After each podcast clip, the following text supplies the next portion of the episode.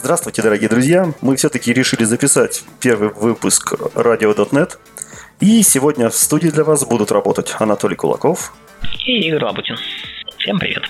Мы решили собраться вместе и пообсуждать новости, которые у нас накопились за это время, и заодно поэкспериментировать с форматами. От вас, соответственно, хочется какого-нибудь фидбэка и пожеланий, в какую сторону и как мы должны развиваться или двигаться. И одной из самых больших новостей, наверное, за все это время, пока мы с Игорем не виделись, это был анонс .NET 5. Как раз на днях мне попался твит Карла Зигмунтна, который наконец-таки сказал, что .NET 5, он все-таки брачнулся. На GitHub он теперь стал мастером, насколько я понял, да? Игорь, я прав? Да, отбранчились мы, я тебя немножко поправлю, все-таки версию 3 пока еще. .NET 5, к сожалению, пока не готов, но, я надеюсь, над этим работает команда в Microsoft, но да, мастер теперь стал версией .NET 5. Пока, к сожалению, там нету практически никакой активности, кроме, собственно, изменения версии, и то, если я правильно помню, не во всех репозиториях это сделано, потому что все силы сейчас, конечно же, направлены на версию 3.0, которая обещается зарелизиться в сентябре этого года. Мы очень надеемся, что после этого наконец-таки будет производиться работа над версией 5, которую мы все ждем. А пока мы далеко не ушли в обсуждение версии 5, вот насчет бранча. То есть действительно разработался версия 3, и в мастере сейчас осталась версия 5. Вот. Я посмотрел как раз коммит, который эти изменения внес. Вот как ты думаешь, сколько изменений требуется внести в репозитории .NET, чтобы перейти на новую версию? Во все репозитории, если я правильно помню, у нас сейчас .NET собирается там из, не помню, то ли десятка репозиториев разных, но я думаю, что коммит-то, наверное, один на каждой репозитории, а вот сколько файлов им надо поменять, предположим, штуки 3. Да, я сейчас говорю про CoreFX, конечно, репозиторий, вот, но самое печальное, что поменять пришлось 18 файлов. Вот этот человек в 18 файлах пошел и проставил метки, что это теперь .NET 5, .NET 5, .NET 5, .NET 5. Вот как тебе уровень автоматизации? Нормально вообще? Мне кажется, прекрасно, особенно если это все были какие-нибудь билд-скрипты или еще что-нибудь такое. Это... Или же они до сих пор держат отдельный вершин CS в каждом CS-продже? Нет, это все, естественно, в билд-скриптах, но их все равно огромное количество. Почему это не одно место? Репозиторий-то один. Потому что, во-первых, работы много, на все рук не хватает, а работает не трогай, а версия .NET поднимается, к сожалению или к счастью, видимо, очень редко, и поэтому потратить сколько-то времени раз в N месяцев, а то и лет, в принципе, можно. Хотя, конечно, это может быть еще эффектом от той работы, которую Microsoft сделала в течение этого года. Особенно это было видно по ASP репозиториям. Они довольно большую работу провели по объединению репозиториев. То есть, если мы посмотрим на open-source все репозитории Microsoft где-нибудь год назад, ASP, я, по-моему, пытался его собрать у себя на машинке, мне требовалось чекаутить что-то около то ли десятка, то ли 15 репозиториев, потому что базовый ASP в одном, билд скрипты для него в другом, там какой-нибудь MVC в третьем, раутинг в четвертом, и вот это вот все. Они провели большую работу по объединению этого всего в чуть-чуть репозиториев, и, может быть, это просто следствие. Все скрипты потаскали из всех из прошлых репозиториев, и вот теперь они все пока еще живут в общей кучке и не унифицированы. А может, действительно, это никому не надо. Но можно закинуть pull request. Да, наверняка. Хорошее место для оптимизации. Ладно, давай далеко не отвлекаться, все-таки обсудим, что такое .NET 5. Он вроде не такая большая новость, про него уже были анонсы довольно-таки давно, но можно вкратце пробежать для тех, кто почему-то пропустил. Ты можешь нам рассказать вообще, что это? .NET 5 — это, на самом деле, такой немножко, для меня это такой немножко забавный момент. Мы опять пытаемся вернуться к ситуации, когда у нас есть один .NET фреймворк. То есть, если смотреть в далекую историю, когда-то был один единственный .NET фреймворк, потом он как-то где-то форкнулся в ротор shared source, который нельзя было ни для чего использовать, кроме как почитать. Потом стали писать альтернативный Mono. Потом появился форк основного .NET фреймворка в виде .NET Core. Весь этот зоопарк стал развиваться каждый своим путем в каком-то смысле, но в какой-то момент стало понятно, что зоопарк зоопарком, но, допустим, в библиотеке между всеми разработчиками шарить-то хочется. То есть, если есть какая-то общеполезная библиотека, зачем, писать ее в 5-6 фреймворках, рантаймах, таргетах, смысла нету. Вот. Мне все время это что-то напоминает, как будто мы это уже видели, там какие-то Shared Library, .NET стандарты, теперь еще .NET 5, что-то мы каждый год объединяемся, сколько можно? Сколько еще осталось? Осталось немного, потому что как раз-таки, когда поняли, что хочется писать что-то общее, придумали тот самый .NET стандарт, который ты упомянул. Это, по сути, просто сборник интерфейсов со словами, если платформа поддерживает .NET стандарт такой-то версии, это значит, что она поддерживает реализацию вот всех этих интерфейсов. Другое дело, что часть этих реализаций будут кидать платформу supported, но интерфейс поддержан. Так получилось. И в какой-то момент поняли, так сложилось, что .NET Core, как один из самых прогрессивных и быстро развивающихся фреймворков, получил такое количество новых фич, это спаны и другие штуки, которые потребовали в том числе поддержки рантайма, что стало понятно, что очень тяжело в .NET стандартах включать все эти новые штуки, и опять получается, что вроде все расходится. Поэтому портировать их обратно в .NET фреймворк это сложно, что нужно иметь рантайм и все такое прочее.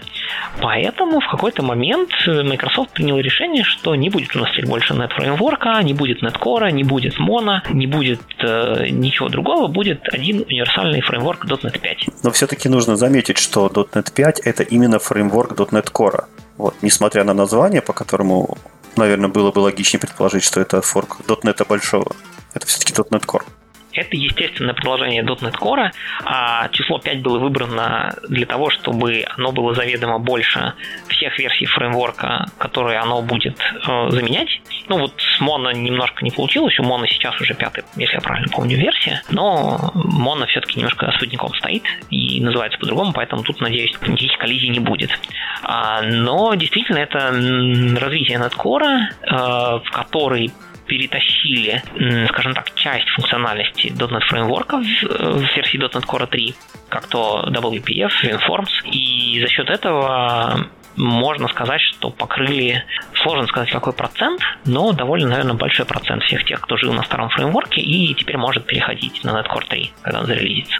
Вот, по планам .NET 5 он должен покрыть десктоп, веб, клауд, мобайл, гейминг, IoT, Artificial Intelligence и много-много чего еще. То есть, действительно, такая глобальная какая-то реструктуризация происходит всех фреймворков. Надо сказать, что в каком-то смысле это будет несколько... Мы надеемся, что это будет упрощением, потому что сейчас, как мне кажется, довольно многие путают, кто где, какой фреймворк что поддерживает, а главное, при чем здесь .NET стандарт и вообще, как оно все это с чем связано, и какую версию .NET стандарта кто поддерживает. Это на самом деле непросто. И на что таргетить ваши NuGet пакеты, и вот это все. Есть, не надежда, но подозрение, что .NET стандарт как стандарт будет абсолютно не нужен, когда будет .NET 5, потому что .NET 5 будет один. И, собственно, больше к нему ничего не нужно. Но, возможно, это все-таки далекое будущее, когда перестанут, так скажем, поддерживать обычный фреймворк, а про поддержку .NET 4.8 последнего .NET фреймворка полного Microsoft говорит, что оно будет поддерживаться, если не вечно, то очень долго. Да, теперь все ваши приложения, которые работают на последнем 4.7 фреймворке, станут Legacy. Не теперь, а когда он выйдет. Поэтому задумывайтесь о том, чтобы переезжать уже на Core. И результатом того, что это смержилось с Mono, в принципе, у него есть некоторые интересные фишки. Например, .NET 5 получит прозрачную интерабельность с Java и с Objective-C. Казалось бы, чего нам реально в жизни не хватало в повседневной разработке, это эти глупости. Это пришло к нам из-за того, что Mono прекрасно умеет поддерживать эти технологии из-за своего мобильного направления, и, соответственно, это перетечет в большой .NET. Также нам подоспеют WebAssembly, Blazor и прочие вещи. Кстати говоря, о Blazor. Переедет в .NET 5 не все. Стоит особенно упомянуть 3 больших технологии, из-за которых бомбануло большинство интернета. Во-первых, это ASP.NET Web Forms. Игорь, ты писал когда-нибудь вообще на Web Forms'ах? К счастью, нет. Я как-то мир в веб-разработке меня обошел стороной в начале и середине, так скажем, моей карьеры, и моя область всегда была десктопы. и немножко сервер API, но оно было на WCF, про который мы еще поговорим. Веб-формы меня не коснулись никак вообще. Вот, я тоже так на уровне ознакомления помню, что это было, может быть, даже хорошей идеей. То есть, если вы имеете опыт с обычными WinForms, вы можете точно так же набросать контролы на веб-страничку, и у вас практически точно так же по онклику образуются события, в которых вы можете писать код. То есть, чтобы десктоп-разработчиков легко можно было переманить в веб. И у этого были очень большие минусы, которые, в принципе, поначалу казались не такими большими, но в конце концов они убили эту технологию. Ну, не будем о грустном. Microsoft советует менять эту технологию на ASP.NET Blazor. Blazor — это фреймворк, который основан на WebAssembly, который тоже еще далеко от релиза. Blazor далек от релиза, и не очень понятно, как бедным интерпрайзникам сейчас на это на все переходить. Пока никак. Сидеть на 4.7 или где там еще поддержан WebForms и ждать, во что превратится Blazor.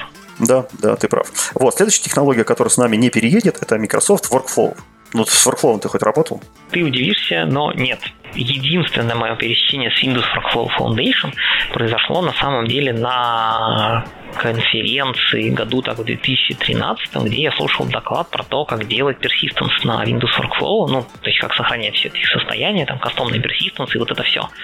И у меня есть принцип, на каждой конференции я стараюсь сходить на какой-нибудь один, как минимум один доклад, который, мне кажется, совершенно не по моему профилю. Вдруг узнаю что-нибудь новое. Или вдруг это окажется полезным, точнее. Так я узнал про Windows Workflow. На той конференции это, пожалуй, был не самый полезный для меня доклад. Так он мне не пригодился никогда. Хорошо, я с Workflow, наверное, сталкивался один-единственный раз, когда писал кастомный workflow для TFS. Многие не знают, но workflow очень много используется в микрософтовских продуктах, таких как там SharePoint, тот же самый TFS-сервер и многих-многих других вот под капотом. Для людей, которые ничего не соображают в программировании, для них накидать квадратики – это вообще сущая идиллия. О, так подожди, тогда я два раза сталкивался. Нет, в TFS я настраивал билды вот этими квадратиками, да, build definition еще, это был 2012, наверное, TFS, или какой-то такой, ну, короче, какой-то очень древний, да, наверное, тогда был Workflow Foundation, окей, я что-то делал, но мышкой. Вот, видишь, оказывается, полезная технология, ты ее использовал, даже не знал, что она так сложно называется. Супер. Рекомендации по ней, это сейчас есть open-source форк, называется он CoreWF, его можно использовать, его можно поддерживать, его можно чекинить, поэтому, если кому-то нужно, можно на это смотреть. И самое обидное, самое бомбящее весь интернет, самое бурлящее и прожигательное – это, конечно, WCF. WCF-сервисы тоже никуда не переедут. На них решили жестоко забить.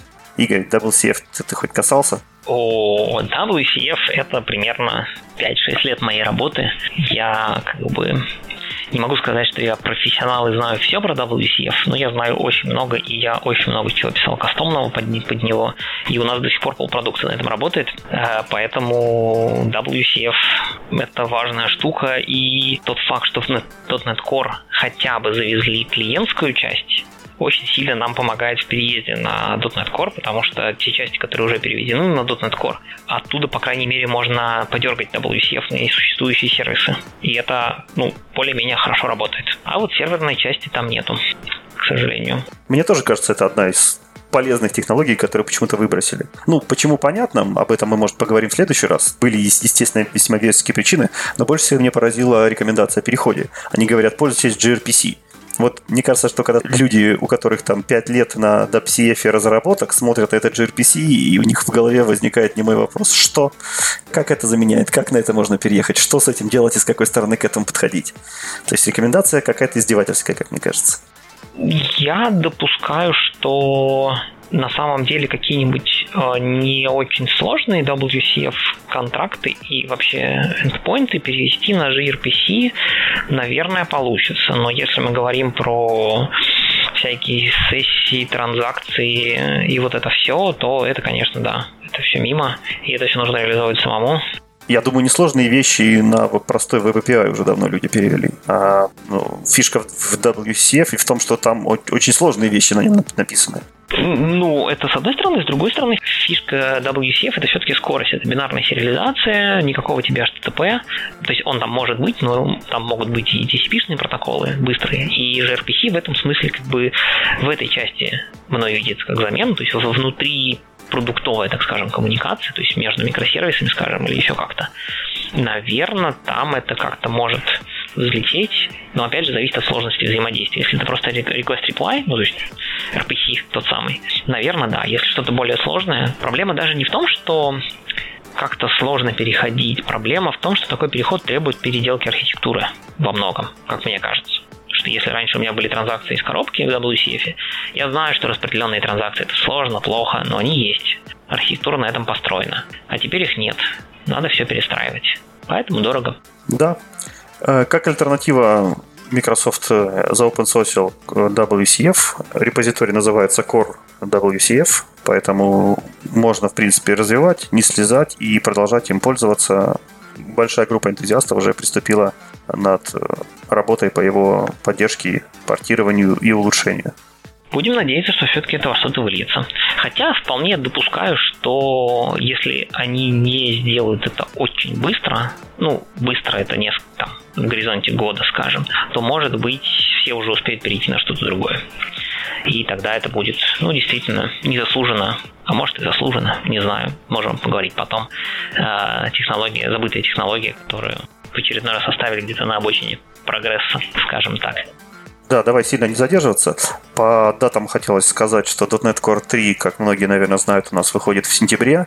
Если все хорошо, то 3.1 LTS будет в ноябре, а .NET 5 как раз-таки планируют на 2020 год. Да, причем LTS — это long-term support, и дальнейшие планы, Microsoft говорит, что каждые 2 года будет выходить long-term support. Соответственно, есть шансы, что существенные большие апгрейды между LTS-ами можно будет делать где-то раз там в 2-3 года. По крайней мере, пока. Но это планы. Как будет на самом деле, посмотрим через годик. Ну ладно, давай чуть поближе к реальности. Скоро выходит, релизится .NET Core 3, и недавно была заанонсена интересная штука, которая называется Self-Contained Single Executable. Можешь рассказать примерно про что это? Да. Во-первых, ну, вся идея .NET Core была в том, что оно все кроссплатформенно, оно все независимо от проинсталленного фреймворка, и поэтому уже в первых версиях .NET Core была возможность либо требовать установки .NET Core рантайма, либо же поставлять с собой весь рантайм, так сказать, вместе с вашим приложением. Это было круто и здорово, но была проблема. Вместе с вашим приложением объемом, не знаю, там 5 мегабайт собранным или там 20 мегабайт, вы тащили с собой еще там 200 или сколько-то там мегабайт фреймворка. При том, что по факту использовали вы, наверное, из него хорошо, если треть, а то и меньше. Ну и чисто эстетически перед вами была папочка, в которой находится 2 миллиона файликов, вот, и таскать ее с собой не очень красиво, тем более век всяких гошных программ, которые переносят один экзешничек, с помощью которого все радуются жизни. А здесь у вас целая папка непонятных файлов. В принципе, это олдскульно, деды наши тоже так делали, но все же это уже не очень красиво выглядит. Да, поэтому теперь можно в новой версии можно говорить, что мы теперь будем паблишить это все в одну экзешку. Есть специальный ключик у команды .NET Publish, и вам в результате на выходе будет одна единственная экзешка. Она будет большая, потому что в ней, собственно, будет еще лежать весь фреймворк, но зато она одна. И станет легче, не правда ли? Да, то есть вы можете таскать с собой фреймворк, и у этого еще есть один замечательный плюс в том, что вы не будете конфликтовать или не будете зависеть от установок, те, которые есть уже на целевой машине. То есть у вас всегда будет свой собственный известный фреймворк с известными патчами, с известной версией, и вы точно на нем умеете запускаться и умеете ранить. Это почти докер. Да, действительно, докер больше не нужен после этого. Вот. Докер нужен еще что-то. К сожалению, например, тот же там SQL сервер что-то в одну экзешку пока не пакуют. Я бы с радостью... Это потому, что просто не было такой возможности. Сейчас появилась, я думаю, упакуют. Это было круто. Запускать SQL сервер просто вот одним, без всей этой кучи тулов и все такого. Но на этом жизнь не останавливается. Одна экзешка хорошо, но, как мы сказали выше, она большая. Поэтому, кроме того, мы знаем, что .NET Core фреймворк в своем текущем виде — это огромное количество NuGet пакетиков, в которых лежит довольно-таки много, но очень иногда небольших файликов. И великие шансы, что на самом деле вы в вашем продукте, в вашей программе не используете все. И поэтому возникает разумное желание выкинуть на самом деле все лишние файлы. Вы можете это делать уже сейчас руками. В принципе, никто не мешает. Если вы точно знаете, что вы какой-нибудь там system.dot что-нибудь не используете, то его можно просто удалить. Никто вам ничего не скажет из того самого аутпута, который вы поставляете пользователю. Но это уже сделать сложнее, когда вы поставляете одну экзешку. Надо еще найти, что там удалить внутри. А во-вторых, надо понимать, что удалять. А это не всегда очевидно. И теперь в новой версии, вот в превьюшке, если я правильно помню, в превью 6 или 7 вышло обновление, собственно, утилиты.NET, в которой появилась новая опция Publish Trimmed Output, которая сама анализирует код вашей программы, начиная от мейна, и удаляет все DLL-ки, на которые вы не ссылаетесь. Если говорить про цифры, то один экзешник у нас раньше был 70 мегабайт с полным включением в себя всех фреймворков под одну хардварную платформу. Теперь, после обработки этого инструмента, он становится 30 мегабайт. Это здорово. Ну, то есть это Hello World, да? Да, это Hello World. То есть вот у вас получается вместо 70 мегабайт рантайма вы теперь тащите с собой 30. Уже неплохо. Но можно, в принципе, сделать еще лучше. И эта штука, она на самом деле, я так понимаю, есть в мире JavaScript. Я не очень знаю, есть ли она в других платформах типа Java, а именно, по большому счету, в каких-то DLL-ках, например, в MS-Core-Lib, главная DLL-ка наша в .NET, есть куча кода, который вы тоже не используете. И его бы тоже было бы неплохо удалить. Но это уже изменение самих DLL-ек. То есть в рамках одной DLL-ки мы половину кода используем, половину не используем. Это тоже большое расточительство, когда мы говорим о таких мелких цифрах. Ну да, я не верю, что нам нужен 30 мегабайт для того, чтобы вывести строчку в консоль. Пусть хорошо там нужен garbage collector, хорошо там нужен JIT-компилятор, но все-таки как-то что-то много. Вот. И у нас есть шансы получить такую функциональность, на самом деле, даже в .NET Core. Я не уверен, что это будет в третьей версии, скорее всего, это уже дождется версии 5, потому что у нас есть Mono. В Mono эта проблема стоит еще больше, потому что там итоговая экзешка, она, или не экзешка, а что там у нас получается в результате, улетает на мобильники. А на мобилках места не так много, и там за каждый мегабайт, в принципе, было бы неплохо поэкономить. Поэтому в Mono есть клевая штука, напоминающая мне мир C++, потому что она называется волшебным словом LINQ. Она умеет при сборке вот той самой единой экзешки удалять как раз-таки уже IL-код из ваших DLL-ек, который не используется. И таким образом еще уменьшать размер файла. И, наверное, можно даже 30 мегабайт еще срезать. Но пока я не экспериментировал, не знаю, насколько. Да, звучит отлично. Слушай, еще у Core 3 будет такая прекрасная штука, которая называется AsyncEnumerable. Вот. AsyncEnumerable — это поддержка асинхронных стримов. Зачем это может быть понадобится? Например, представьте, что вы захотели считать какой-нибудь файлик, считать его с жесткого диска. Естественно, вы, как продвинутый человек, не будете это делать с помощью синхронных операций, а вызовете асинхронную вещь. А теперь представьте, что вы, как настоящий любитель LINQ и .NET-чик, любите читать файлики, фильтровать контент и делать какие-то маппинги в выборке с помощью LINQ. Вот раньше вы такое не могли сделать, потому что LINQ работал с обычными статическими enumerable коллекциями, а в асинхронные стримы, то есть асинхронные файлики, асинхронные операции у нас требовали таску и вейтов и все, что с этим связано. У Microsoft Channel 9 вышел видосик, в котором Барт Смет рассказывает, что Microsoft делает по этому поводу. Они работают над таким проектом, который называется Async Streams. Async Streams — это новый интерфейс IAsyncEnumerable, который также за собой тащит небезызвестный IAsyncDisposable, который помогает вам использовать LINQ-запросы, LINQ-агрегаторы, LINQ-фильтры, и все это с асинхронными операциями, то есть операциями, которые работают с тасками. Да, то есть все, что вы раньше писали в LINQ стайле, либо с использованием языка запросов LINQ, либо extension методами, fluent синтаксисом, вы можете теперь вместо исходной IEnumerable стрима подставить IAsyncEnumerable, и оно волшебным образом заработает, если вы просто зареференсите новый NuGet пакетик систем LINQ Async.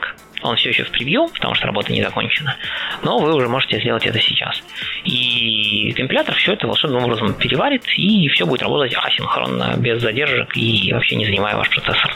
Мне еще понравилось, что ребята из Reactive Extensions уже подхватили эту штуку, то есть они уже заменяют свои внутренние реализации, которые они делали для того, чтобы поддержать асинхронные стримы, ну, потому что в Reactive Extensions эта концепция была довольно-таки давно, но она была сделана на своих интерфейсах, она была сделана на своих понятиях, на своих концепциях, вот, они подхватили эту штуку, эти стандартные интерфейсы, и теперь в Reactive Extensions версии 4 уже будет поддержка асинк-стримов. Да.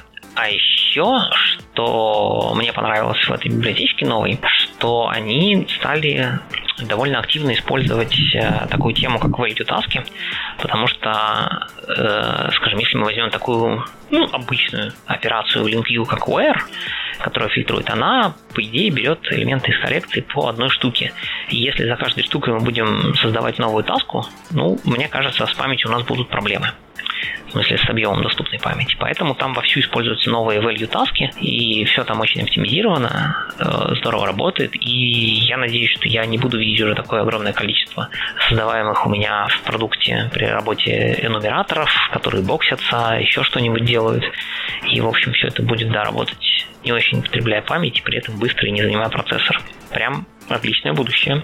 Еще, бегая по репозиторию .NET, я обнаружил классную штуку, о которой, в принципе, мы давно мечтали, мы давно обсуждали. Это event-каунтеры. Это как раз-таки класс, который помогает нам сделать кроссплатформенные перформанс-каунтеры. Я правильно понимаю? Да. На Windows-платформе, если вам нужно было каким-то образом выставить информацию о том, насколько живо ваше приложение, традиционным способом с давних времен считаются, наверное, даже единственным практически способом являются перформанс-каунтеры. То есть, по сути, это некоторое именованное число, которое по некоторому стандарту можно сообщить Windows, а потом любой другой клиент может тоже, используя стандартный достаточный интерфейс, получить это значение по имени. Самое главное преимущество этого подхода в том, что оно безумно быстрое. При нескольких тысячах метрик оно даже не влияет на производительность той программы, которая пишет или читает эти метрики. Да, с одной стороны, да, с другой стороны, перформанс-каунтеры обладают огромным количеством очень тонких моментов, и, в частности, оно, конечно, с одной стороны безумно быстро, но с другой стороны, созданный свежий каунтер нельзя дергать сразу, потому что его значение обновится только через какой-то определенный интервал, там, в пределах секунды, но тем не менее. Поэтому оно не очень было здорово, и на самом деле вся эта поддержка основана на реестре, поэтому для меня, на самом деле, в каком-то смысле удивительно, что она работает настолько быстро, но, тем не менее, работала. На реестре оно основано только внешне. По правде, там в этом API стоят злобные гвозди, которые говорят, что если это реестр и это перформанс-каунтер, то они идут совсем по другому пути. Потому что действительно работа с самим реестром, она очень медленная. Тогда, значит, это тем более прибито жестко гвоздями не только к реестру, но еще и к Windows. И поэтому, когда у нас появился .NET Core, у нас, естественно, исчезла возможность использовать перформанс-каунтеры, но появилась потребность в какой-то замене. Какая-то замена достаточно долго ждала своего часа, и вот, наконец-таки, у нас теперь она появилась. Появилась она не просто так. То есть, если просто сделать event-каунтер, это, конечно, хорошо, но нам нужен какой-то протокол, транспорт, чтобы сообщать эти самые метрики, каунтеры, к клиентам. И тут на Windows есть вполне естественный выбор. Event Tracing for Windows. Очень быстрый kernel-based фреймворк, который быстро умеет доставлять ивенты клиентам, если они есть, и если их нету, то практически не оказывает никакого воздействия на вашу программу. На Linux тоже есть такой транспорт, который называется LTNNG. Или LTNNG. Я каждый раз путаю, кто он там. Мне кажется, NG это что-то про New Generation, наверное.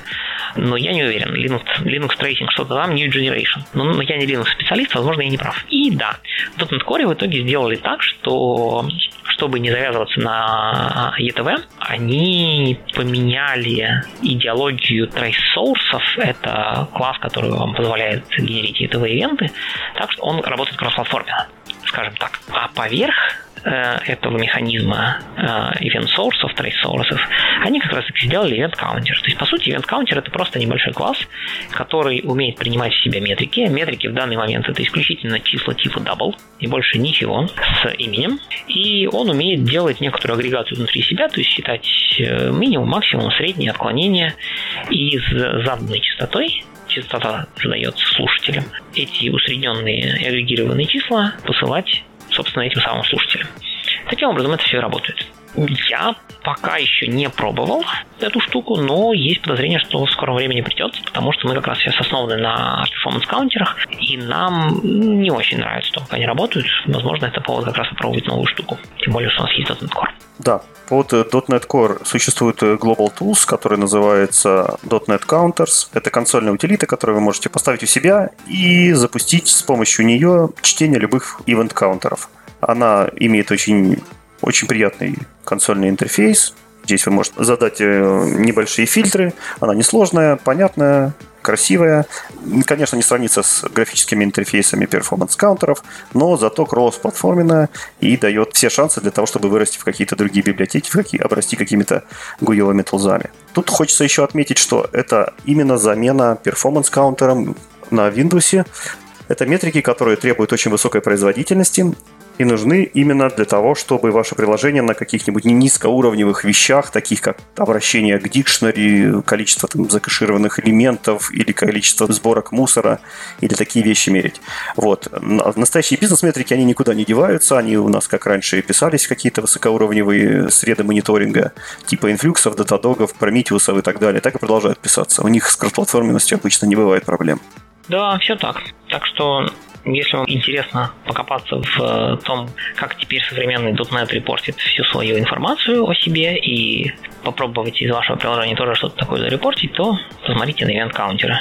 За ними, видимо, будущее платформы .NET Core. Толя, ты сказал, когда описывал .NET Tools, очень классную фразу, что у него приятный консольный интерфейс. И вот тут мне хотелось бы немножко про это поговорить, потому что я на самом деле несколько поражаюсь, сколько интересно усилий уходит у команды .NET на то, чтобы вот, по сути, у единственного приложения, .NET .exe, это же, по сути, одно единственное приложение, написать такой развесистый command-line интерфейс. Как им вообще такое удается? Вся концепция Global Tools, она подразумевает того, что у тебя не все команды, они включаются в .NET .exe. У тебя ставятся какие-то дополнительные утилиты, которые через команду .NET .exe, по правде, запускаются внешние сторонние .exe файлы. То есть это получается какая-то такая система плагинов для бедных, система плагинов для консольных команд. Сам .NET .exe, он, по правде, не очень много умеет. Вот, он очень много делегирует. Понял. Потому что как-то тема Global Tools, она немножко... То ли я пока не очень много в .NET Core именно работаю, то ли еще почему-то, но она как-то пока не очень сильно мимо меня... Точнее, она, как наоборот, очень сильно мимо меня проходит. И я все по стариночке в Visual Studio обычно без там команд-лайна делаю. Я думаю, мы про это еще как-нибудь поговорим, потому что вообще консольные приложения, консольные утилиты, они сейчас вообще набирают вторую популярность после того, как даже виндузятников заставили изучить Linux. Вот, это такая еще одна хайповая тема, и почему-то они очень близки к сердцам разработчиков. Я не знаю, может, это, конечно, только те разработчики, которые застали там QBasic, Pascal, DOS и прочие консольные игры. Посмотрим, что скажет будущее поколение, но пока консольным интерфейсам уделяется довольно-таки много времени. И вот... Недавно Скотт Хансельман у себя в блоге опубликовал интересную библиотечку. Это проект тоже команды .NET, который экспериментирует с команд-лайновым интерфейсом. Проект называется Dragonfruit. Это способ парсить ваши входные аргументы в консольных программах. О, еще один из тысячи, да? Именно так, потому что очень много в интернете есть библиотечек. Я думаю, это одна из тех тем, которые каждый уважающий себя разработчик должен сам написать. То есть создать самую универсальную, самую удобную и самую реюзабельную среду для парсинга аргументов командной строки. И действительно, мне казалось, что мы уже приблизились к такому какому-то идеалу. Вот, действительно, есть у нас библиотечка, от которой уже много-много форков, которая уже, в принципе, не имеет смысла, как называется, но если вы вспомните, как вы последний раз парсили аргументы командной строки, наверняка вы ее вспомните. Обычно вы описываете какой-то классик, который вам должна эта утилита заполнить, помечаете его специальными атрибутами, которые должны показывать этой утилите, какие... поля, какими значениями нужно заполнять. Вот, и она все за вас делает.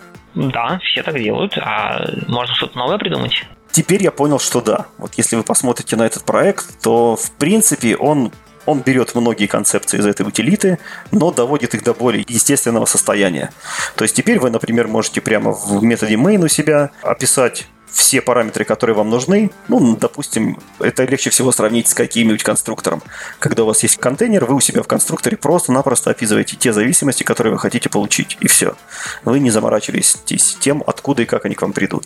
Здесь концепция точно такая же. Вы в методе main прям пишете то, что вы хотите получить. Вы хотите получить булевый флажок, какую-нибудь строку с путем, какой-нибудь еще оператор, который нужно вызвать по мере того, как программа закончится, и так далее. То есть для вас специально сгенерили скрытый метод main, который все это распарсит, проанализирует ваши input-аргументы и передаст вам ваш метод main уже распаршенные, проверенные аргументы. А если они вдруг почему-то не все будут заполнены, или пользователь введет их неправильно, то для пользователя выведется help. А help возьмется из XML-документации, которую вы напишете как раз к вашему main-методу, в котором вы опишете все параметры, которые вы принимаете, которые удобно для вас отформатируются и покажутся в зависимости от того хоста, на котором происходит этот вывод. Вообще звучит волшебно. Это, на первый взгляд, как обычно, кажется, что это, наверное, очень клево будет работать для каких-то простых случаев. В сложном случае наверняка это все нужно будет все равно размечать там горой атрибутов, что там этот требуется, этот не обязательно, этот, эти два обязательно вместе, но если присутствует третий, то нужен обязательно четвертый.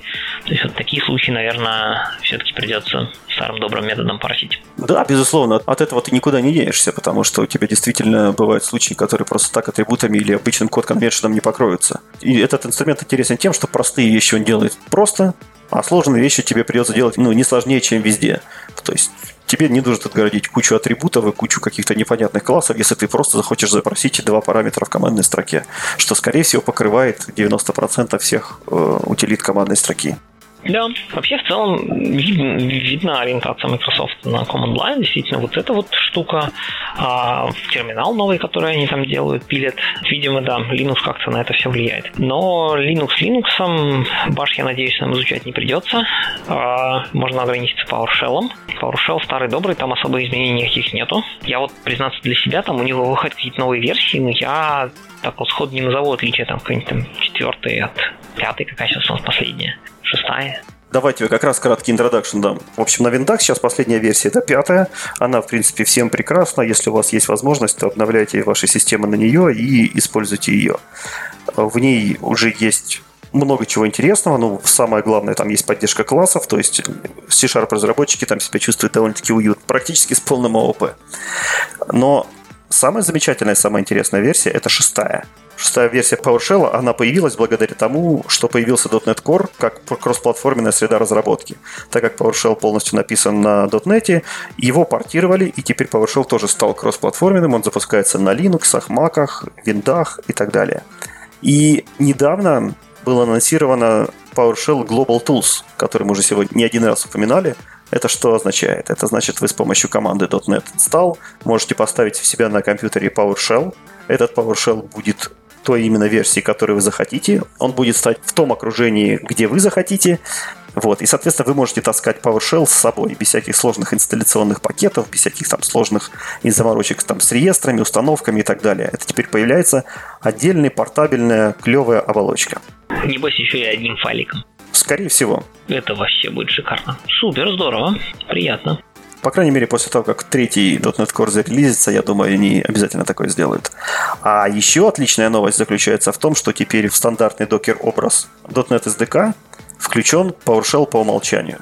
Это значит, что когда вы будете готовить свои докер-файлы, там вам не нужно больше мучиться с bash-синтаксисом, с помощью которого вы наполняете свой докер-файл и конфигурируете его. Вы можете указать команду pwsh, и вся мощь PowerShell в вашем распоряжении. Можете свои докер-файлы стряпать из PowerShell, находясь в полной уверенности, что он там есть, у него актуальная версия, и вы полностью можете его использовать. Эта штука сейчас в превью. По-моему, ее включили в превью 4, но скоро она будет доступна во всех докер-образах. Ну, вообще прекрасно. То есть общий тренд на... Ну, видимо, это действительно как-то влияет Linux-специфика, а может и нет, на тренд на то, что теперь не надо ничего именно ставить старыми добрыми инсталлерами, а так просто берешь экзешечку и все работает. Звучит вообще приятно. Не думал я, что года там 4 назад, что так оно будет, настраивая какой-нибудь свой ноутбук и ставя на него 30-40 программ, которые тебе нужны для работы. Окей. Это было все у нас. Это мы все еще обсуждаем .NET 5 и все, что вокруг него, или .NET Core 3 скорее, все, что вокруг него. Да, новинки от Microsoft. Много их у нас оказывается, хотя, казалось бы, еще даже релиза не было. Что же будет, когда релиз будет?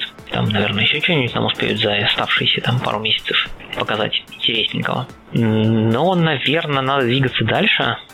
Что у нас есть еще пообсуждать? Слушай, есть статья Джона Скита. В принципе, не маленький такой документ. Джон Скит обычно пишет хорошие статьи. Да, подробные. Version Limitation in .NET. Он вернулся к проблеме вечной как мир.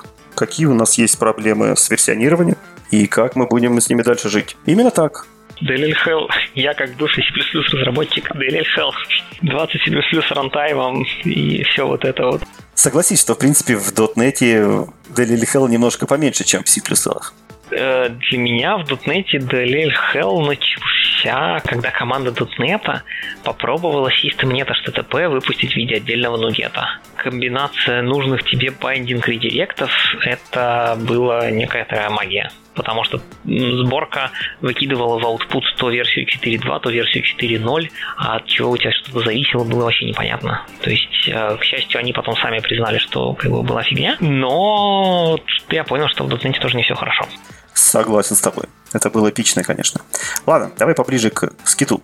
О чем статья, собственно? Как мы живем сейчас? Сейчас, в принципе, мы все стараемся придерживаться семантик вершина, где у нас есть в основном три цифры. Major, minor и patch. То есть measure цифру – это первое. Мы меняем только, если у нас произошел какой-то страшный breaking change. Minor мы меняем только, если мы добавили какую-то фичу. А patch мы меняем на каждый чих. И, казалось бы, все хорошо, все с этим живут и все счастливы до тех пор, пока мы не встречаемся с проблемой diamond dependency. Эта проблема заключается в том, что когда у нас есть две зависимости на одну и ту же библиотеку, не очень очевидно, какую из них мы должны использовать. Допустим, твой пример с HTTP-клиентом, он здесь как раз очень хорош.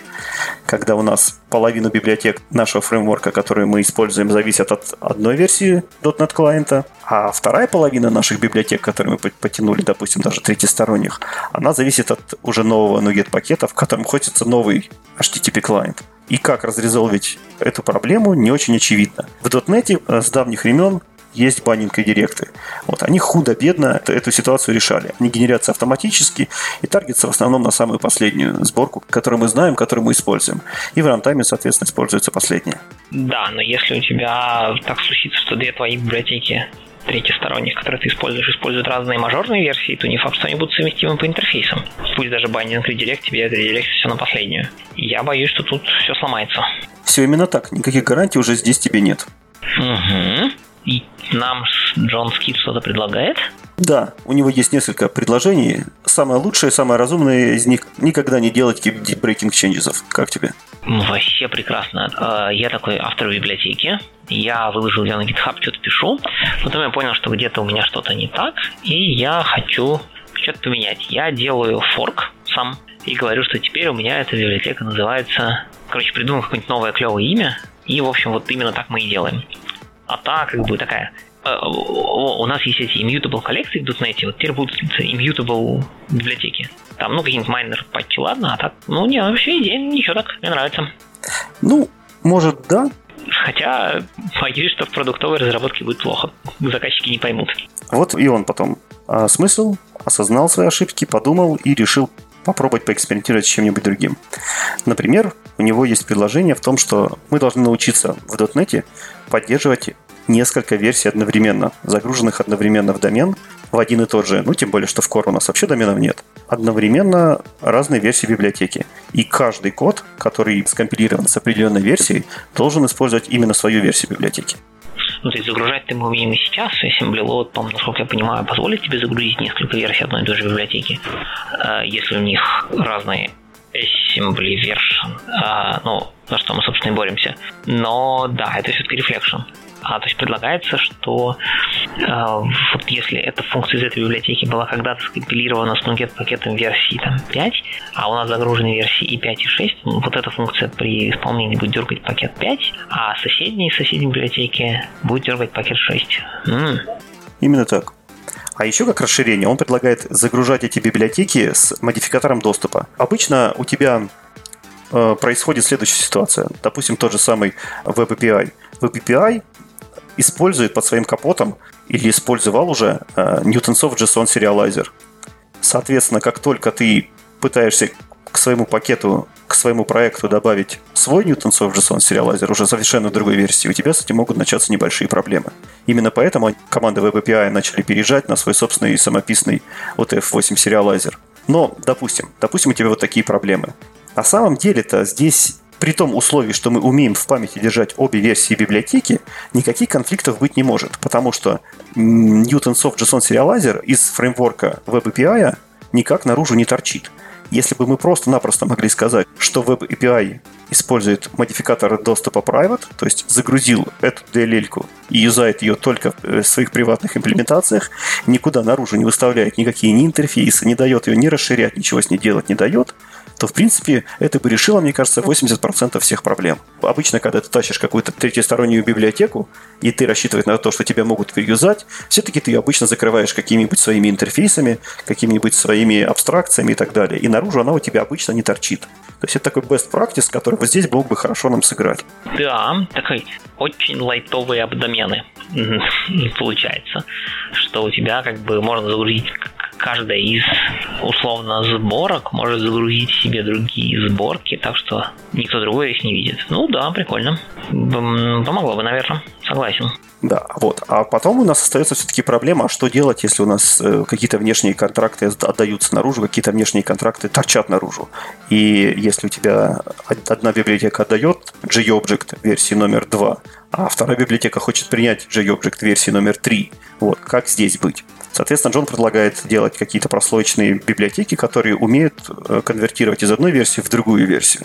Вот, здесь тоже встречаются некие подводные камни, здесь тоже встречаются какие-то проблемы, и все еще остаются открытыми многие интересные вопросы, на которые он ответов не дает и предлагает просто подискутировать и подумать о том, как бы это могло быть на самом деле.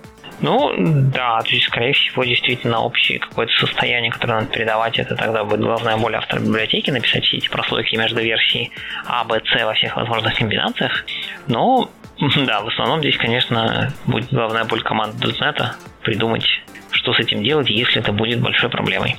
А еще интересный вопрос здесь затрагивается, а что же сделать нам с синглтонами? То есть, например, тебе нужно в рамках твоей библиотеки иметь статическое какое-то поле, какой-то статический метод, который должен быть один, уникальный на все твое приложение. Если мы говорим о мультиассембле, то здесь, получается, он уникален в рамках твоей assembly, то есть в рамках твоей версии определенной, не в рамках всего приложения. Вот, и здесь тоже интересные есть моменты, как это можно решать. Ну, посмотрим. То есть пока я так понимаю, что это все на уровне идей, никаких как бы подвижек со стороны .NET команды я не видел на тему версионирования. Так что посмотрим, во что это выльется. Зато... Погоди. Со стороны .NET команды есть клевый подход, клевый инструмент. Ну, то есть в своей статье Джон Скит еще очень хорошо проходится потом, а когда нужно увеличивать, какую версию в твоей semantic version, вот, что такое breaking changes, что такое обратное совместимое изменение, что такое вперед совместимое изменение, и как от них зависят сторонние библиотеки, которые используют твой фреймворк. Вот. И через эти рассуждения я вышел на интересный документик, который называется Breaking Changes Rules в команде .NET, команде CoreFX. То есть, как они определяют, что такое Breaking Changes и какие у них есть правила для этого. Вот. Очень интересный документ, я не буду перечислять, потому что технически не очень интересно. Для примерно, если вы добавляете какой-нибудь абстрактный метод в класс, который не sealed, или, допустим, в интерфейс, то это breaking changes, потому что от этого класса могли наследоваться, и, соответственно, все наследники дружно сломаются. Вот. Если же вы добавляете какой-нибудь метод в internal интерфейс, или, может быть, виртуальный метод в sealed класс, и после этого открываете sealed класс, то это не считается breaking changes. Вот. И таких куча интересных правил, многие из которых совершенно неочевидными. Самое интересное, что эти правила все формализованы, и у команды CoreFX есть специальный инструмент, который помогает смотреть коммиты, которые были зачекинены, который позволяет по каждому коммиту решить, это breaking change или нет, forward или backward on compatibility, советует, какую цифру в семантик версии увеличить. Первую, вторую или третью. Тоже довольно инструментная тулзень, которая более или менее помогает бороться с вот этим адом версионирования. Ну да, мне кажется, что команда CoreFX в .NET мире, это, наверное, чуть ли не самая главная команда, которая должна заботиться о backward compatibility. Может быть, это не так очевидно на ранних этапах .NET Core было, но сейчас, когда это все уже в продакшене, это, конечно, сильно важно, и действительно формализованный список правил – это очень важно. Прикольно, я не знал. Ну, то есть я догадался, что он есть, но вот я его как-то, да, не видел до этого. Надо будет почитать. Вообще Semantic Version очень хорошо прижился в .NET мире, в принципе, я думаю, не только в .NET, потому что он дает очень много плюшек и бенефитов, его используют сейчас практически все. Да, Semantic Version тема прикольная. И недавно тоже наткнулся на такую штуку. Есть, Semantic Version, как известно, написан на сайте 7ver.org, а есть еще сайт fibver.org. Это такой фановый вариант Semantic Version, который полностью соответствует Semantic Version, то есть все правила ровно те же самые, про мейджор, майнер и все такое прочее, за одним исключением. Обычно, когда вы делаете там новую версию, вы увеличиваете версию на единичку. Здесь предлагается брать следующее число Фибоначчи. Так, почему бы нет? Придумал это дело Конрад Кокоса, небезызвестный. Он, похоже, большой любитель всяких разных фановых штук, писать книжки весом по килограмму и вот всякие такие прикольные вещи делать. Кстати, кто не знает, он сейчас делает настольную игрушку, такую физическую настольную игрушку про .NET. Надеемся, скоро увидеть ее в реальной жизни. И вот как раз-таки сделан это Fibonacci вершининг. Просто берете и используете, как обычный семвер, только каждый раз увеличиваете на следующее число Fibonacci. Мне кажется, или она очень быстро у тебя закончится? Да. Нет, закончится... хотя да, у нас же версии ограничены. Если я правильно помню, в .NET версии ограничены 65536. Вот. И, соответственно, действительно, число Fibonacci быстро закончится. И это, на самом деле, преподносится как плюс. Там, на самом деле, даже два плюса есть у этой системы, как утверждает Конрад. Во-первых, очень сложно получить похожие версии. То есть, когда у вас там есть версии 2.1.3 и 2.3.1, их частенько сложно отличить, так скажем, быстрым взглядом. А тут у вас будет что-нибудь там типа 3585 точка, там 4000 что-то там, произносить дико неудобно, зато отличимы. А второе, что он говорит, что такой быстрый рост версии, это очень правильно, и в каком-то смысле это перекликается с рекомендациями Джона Скита про то, что не надо апгрейдить мейджор-версию. А Конрад говорит, что если ваша мейджор-версия добралась до каких-то очень больших чисел и уже не влезает, значит все, пора переставать писать код и надо начинать новый проект. Так что это вот тот самый, да, естественно, ограничение роста мейджор-версии. Прикольно, чисто посмеяться. Звучит как отличная рекомендация, да. Окей. А многие команды не загоняются ни в Fibonacci version, ни в 7-вершин, а есть у них такая маркетинговая политика, как year-вершин. Например, наш любимый ReSharper. Он отошел от всяких дурацких циферок непонятных и выпускает просто 2019.2. И это не значит же, что это февраль. Это просто вторая версия в 2019 году. Я правильно понимаю? Да. Это удобно. Ты ничем не ограничен в этом случае, действительно. Чисел в году точно хватит. И в блоге JetBrains вышел большой лонгрид, который называется очень заманчиво: где же этот чертов ReSharper в отдельном процессе? Чтобы не влезать в 32-битную студию, наконец-таки? Да. Именно так. Всем известно, что ReSharper ютится в 32-битной Visual Studio, и им там вдвоем довольно-таки тесно. Особенно там, когда пришел Roslyn, когда появился новый формат солюшенов. Это стало еще больнее, еще хуже, чем было раньше. Несмотря на все те оптимизации, которые команда JetBrains делает регулярно, лучше не становится. Понятное дело. Студия тоже не стоит на месте, все это надо поддерживать, новые штуки. В смысле, что команда Microsoft в студии много чего в нее добавляет, и тоже, насколько я понимаю, довольно большую работу проводит по оптимизации, но, возможно, там по оптимизации скорости работы, но, возможно, ценой небольшого роста количества памяти, которое они потребляют. Но вот тут возникает вопрос. Есть же Rider, у которого, по сути, ReSharper уже out of process. Берем, меняем идею на Visual Studio, да, фронтенд поменяли, бэкенд оставили, профит. Все именно так. И когда, я помню, еще в давние времена говорили, почему ReSharper не выходит в свой собственный процесс, команда JetBrains рассказывала, что это все сложно, это все надо делать, это все долго, это множество проблем и так далее. Просто как вышел Rider, и все увидели, что, в принципе, это possible, это не так уж и бесполезно. Теперь встал другой вопрос. Вы же это уже сделали. Какого черта? Переключите просто интерфейс с идеи на Visual Studio, и у вас все там само собой практически заработает.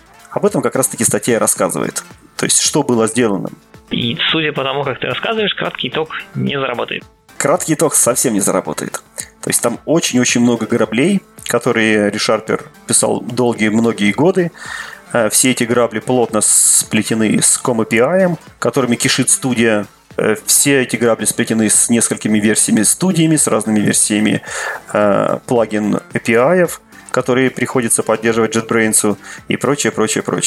Ну, звучит как-то не очень оптимистично, но подвижки-то в этом деле, я надеюсь, все-таки есть. Я не думаю, что это как бы работа уровня сложно, дорого делать не будем. Подвижки, безусловно, идут. Основные проблемы, с которыми они сталкивались, если мы отбросим всякие все-таки отмазы, типа нам нужно много переписать API, это, конечно же, в том, что по сравнению с идеей, допустим, которая уже предоставляла множество UI-элементов, таких как Solution Explorer, такие-то как интеграция с системой контроля версий и прочие удобные для программистов штуки, в голом ReSharper всего этого нет. То есть Solution Explorer ему предоставляла студия. И интеграцию со всякими системами контроля версий и с TFS-ом, не к ночи будет упомянутым тем же самым, это все предоставила студия. То есть голый ReSharper — это лишь ядро, это лишь мозг, это лишь логика. И все это нужно по-хорошему тоже заново переписать, заново синтегрировать и сделать.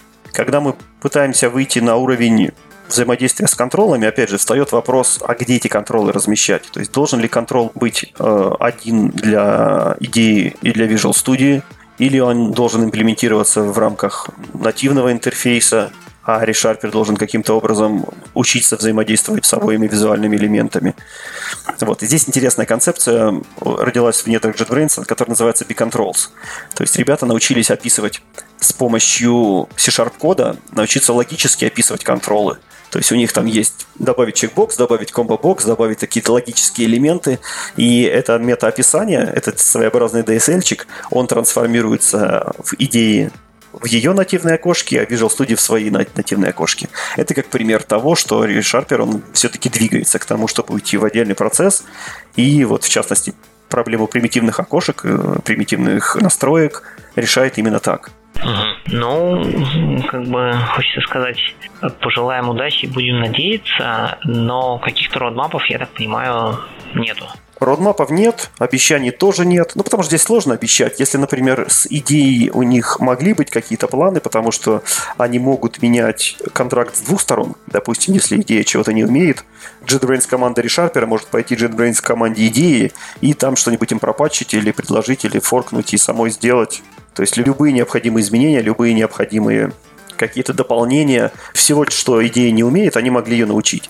С Visual Studio система совершенно другая. Visual Studio закрыта, Microsoft никакие патчи туда не принимает, на уговоры идет очень неохотно, и поэтому ReSharper приходится подстраиваться под то, что уже есть. И причем это то, что уже есть, как я понял, довольно, особенно сейчас, в 17-й студии или в 19-й, очень активно меняется, туда постоянно что-то допиливается. Я не знаю, насколько меняется при этом именно интерфейс плагинов, но я так понимаю, что там движуха активна, и, видимо, какое-то количество ресурсов уходит на все время подстраиваться под современную студию, не ломая при этом совместимость со старой. Да, насколько я знаю, плагинописатели под Visual Studio, все они как один плачут, что это очень больно, грустно, неудобно и так далее.